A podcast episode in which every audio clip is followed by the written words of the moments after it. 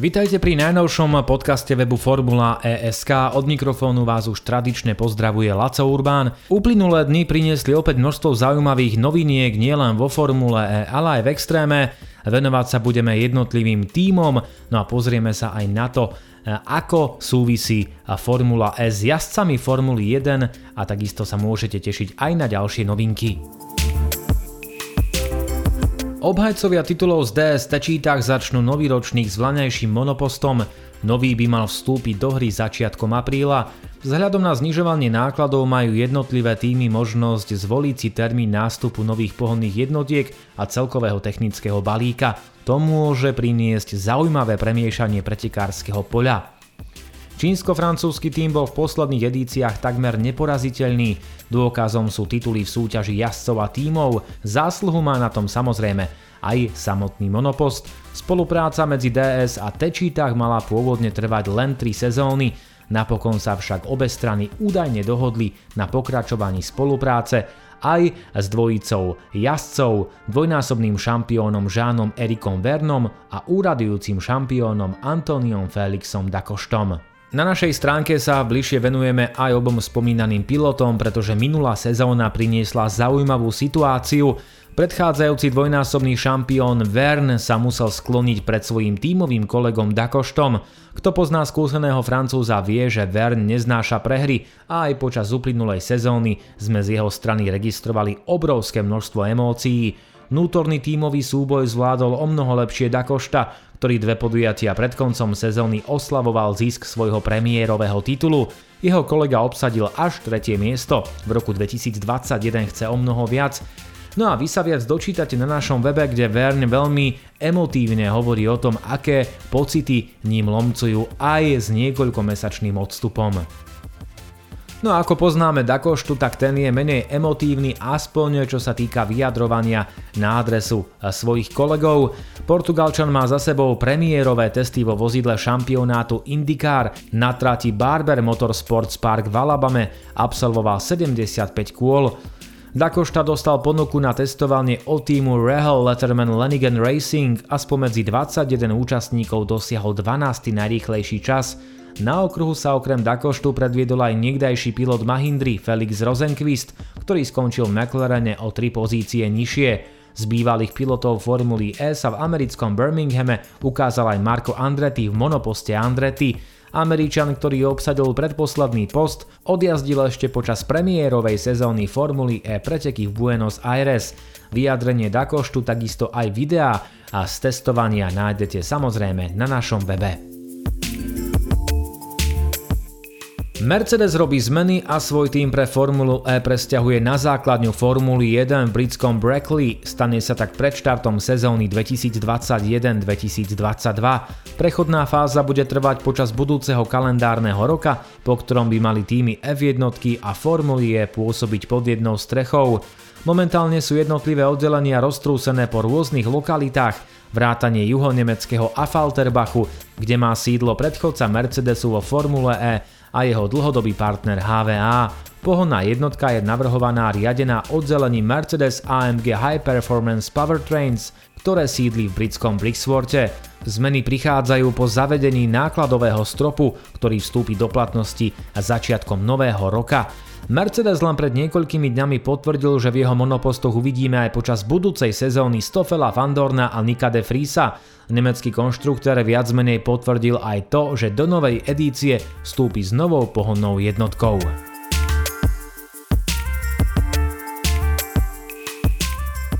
V posledných dňoch sme zaregistrovali súkromné testy viacerých stajní, ktoré by za normálnych okolností takúto možnosť nemali.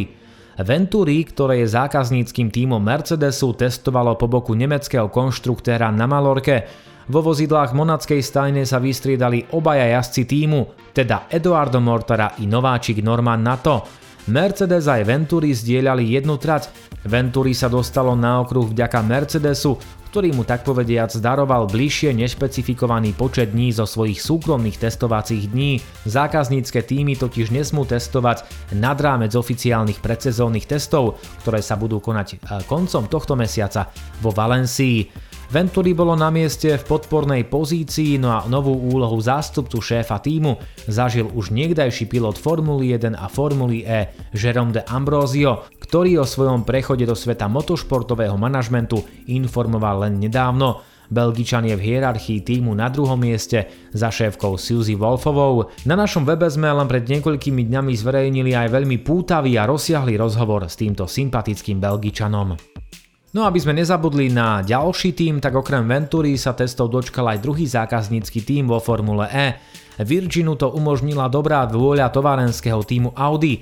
Obe stáne spoločne testovali v Taliansku a aj keď šéf týmu Silvan Filippi nič konkrétne neprezradil, potvrdil aspoň to, že pokračuje obojstranný vývoj komponentov pred novým ročníkom.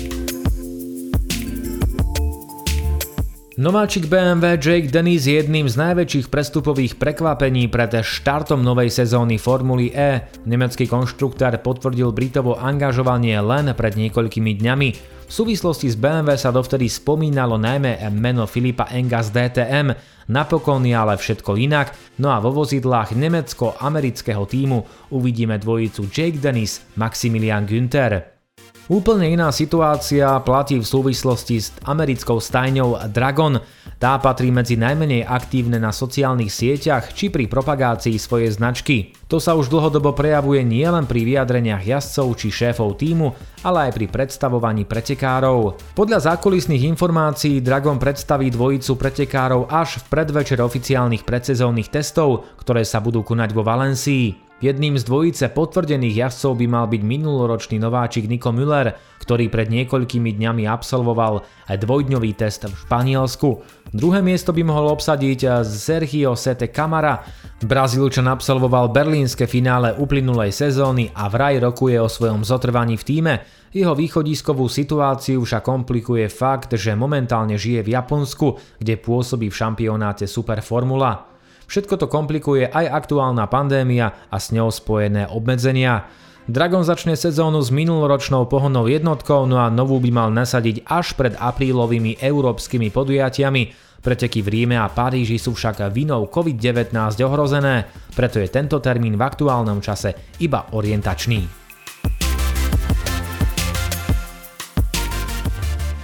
Súvislosti s Formulou E sa stále spomína aj Formula 1. Formula E je v hierarchii motošportu od roku 2014 a počas úvodných šiestich sezón sa v nej vystriedalo viacero bývalých pilotov F1.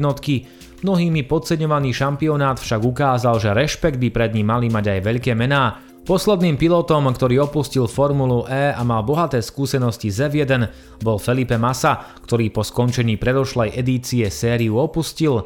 Aby sme ale boli objektívni, tak v šampionáte sú aj bývalí piloti F1, ktorým sa mimoriadne darí. Je to najmä dvojnásobný šampión Jean-Eric Verne, o ktorom sme dnes už hovorili, alebo dvojica Stoffel van Dorn a Pascal Verlaine. Podľa zákulisných informácií by z už avizovaného potenciálneho príchodu Romena Grožána nemalo byť nič, okrem iných prekážok je v hre aj termínová kolízia s pretekmi Formuly 1 v čase oficiálnych predsezónnych testov Formuly E. O tento elektrický šampionát prejavili svojho času záujem aj aktuálni jazdci F1 Antonio Giovinazzi a Daniel Kviat. Aj keď to v prípade ostatných jazdcov nevyzerá ružovo, jedno meno by sa predsa len mohlo vrátiť do Formuly E, aj keď slovo návrat je v tomto prípade rozporuplné. Alex Albon, ktorý v poslednom čase vo farbách Red Bullu nepodáva ideálne výkony, bol pred dvomi rokmi blízko k pôsobeniu v Nissane, Počas oficiálnych predsezónnych testov bol v dejisku spolu s týmom, ale na poslednú chvíľu prišla ponuka z jednotky a tak sa do elektrického monopostu neposadil a na poslednú chvíľu šampionát opustil ešte pred premiérou. Kto vie, možno ho o pár mesiacov uvidíme späť vo Formule E.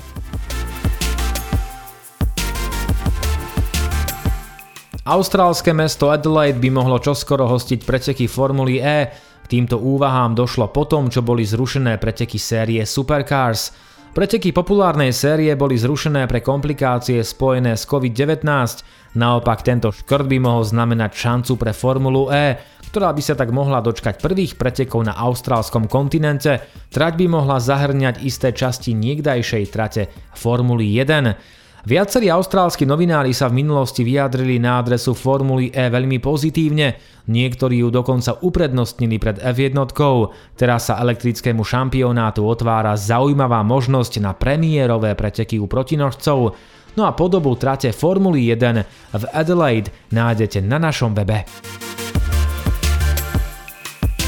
Formula E pred niekoľkými dňami oznámila, že sa stala menšinovým akcionárom v šampionáte Extreme, čo je z mnohých hľadísk logický krok.